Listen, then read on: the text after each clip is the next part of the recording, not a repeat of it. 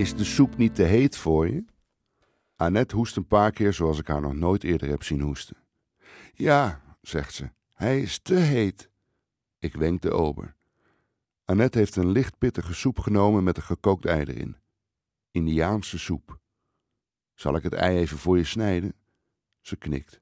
Wil je dat doen? Ik pak mijn mes en vork en begin het ei, bedoeld als tegenhanger voor de pittige smaak, te snijden. Annette heeft haar servet als een slabber op haar bovenkant gelegd. Ze begint weer twee eetlepels te slurpen met als dramatisch gevolg een inwendig hoesten. Wat volgt is een beeldwisseling. Ik ben een jonge jongen die van onder zijn wenkbrauwen naar zijn stikkende vader kijkt aan het andere eind van de eettafel. Zijn vader staat op van de eettafel en houdt dramatisch zijn twee handen bij zijn keel. Het jongetje zit stil in de zonovergoten Italiaanse tuin. Het is het begin van het verhaal van de componist Salieri in de film Amadeus. Ik knipper even met mijn ogen. Ik ben er weer. Gelukkig heeft het hoesten bij Annette een goede afloop. Met een piepstemmetje vraagt Annette om een glas warm water. De ober baalt duidelijk zichtbaar over zijn foutieve smaakinzicht en biedt Annette aan om iets anders te eten.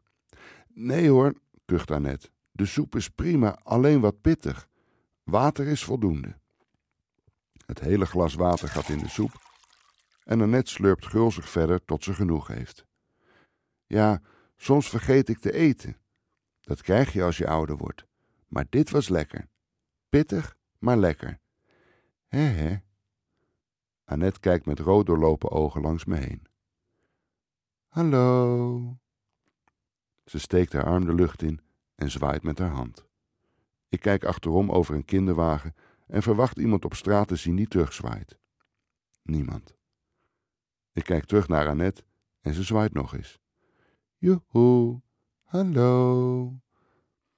In een vertraagde dubbelteek zie ik waar Annette naar zwaait. Het is het kindje in de kinderwagen. Het ziet Annette niet. Ze pakt haar katoenen servet van haar kleding en dept haar mond schoon. Niks gemorst. Annette, vraag ik, mis jij kleinkinderen? Ze haalt haar schouders op. Dat weet ik niet. Hoewel ik het jammer vind dat ik geen kleinkinderen heb, weet ik niet of ik ze mis. Toen het zover was dat het niet meer zou gaan gebeuren, had ik daar ook wel vrede mee. Het moment ging voorbij en dat was dat. Tja, wat doe je eraan, hè? Ook ik haal mijn schouders op. We besluiten nog een kopje koffie te nemen en ik betaal de rekening. Annette vindt het goed. Ik zeg haar dat ik denk dat zij een leuke oma zal zijn geweest. Ik kan goed met kinderen opschieten hoor. Ik duw haar voort en we hebben het over een prachtige rozenstruik. Een week later zit ik als hulpouder bij de repetitie van het ballet van onze dochter. Ze repeteren voor de grote voorstelling. Ze komt al huppelend als een kikker op en met een theatraal gebaar gaat ze zitten en doet alsof ze gaapt. Het hoort allemaal bij de act. Ze kijkt goed naar de leidster vooraan en ik voel dat mijn ogen vochtig worden. Waarom gaat geluk bij mij toch altijd gepaard met tranen? Ik eer het kunstzinnige vak maar weer eens door hardop te zeggen dat het zo belangrijk is om te doen en om te zien, simpel gezegd, omdat het de wereld mooier maakt. Onze dochter van vier in een roze balletpakje. Ze lacht even naar me tijdens haar spel. In de auto ligt een oud kinderboekje voor haar, gekregen van Annette. Al is het zo gegaan zoals het is gegaan, ik had Annette zo'n klein meisje gegund.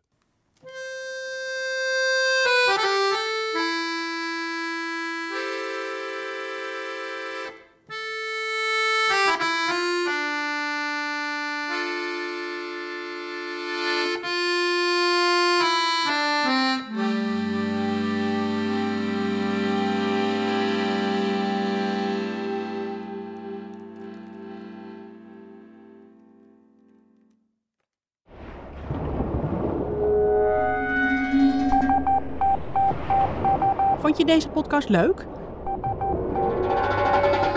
Luister dan ook eens naar Scripts of Screen, een podcast van de meest spraakmakende, niet verfilmde scenario's. Zoals de confronterende roadmovie Fit to Fly over een uit de hand gelopen uitzetprocedure. Of Mondriaans Victory over de onvermoede kanten van het leven en werk van Piet Mondriaan. En vanaf eind november Bijna Dood, een psychologische thriller met een bovennatuurlijk tintje over bloedstollende moederliefde. Abonneer je op Scripts Offscreen, zodat je geen aflevering zult missen.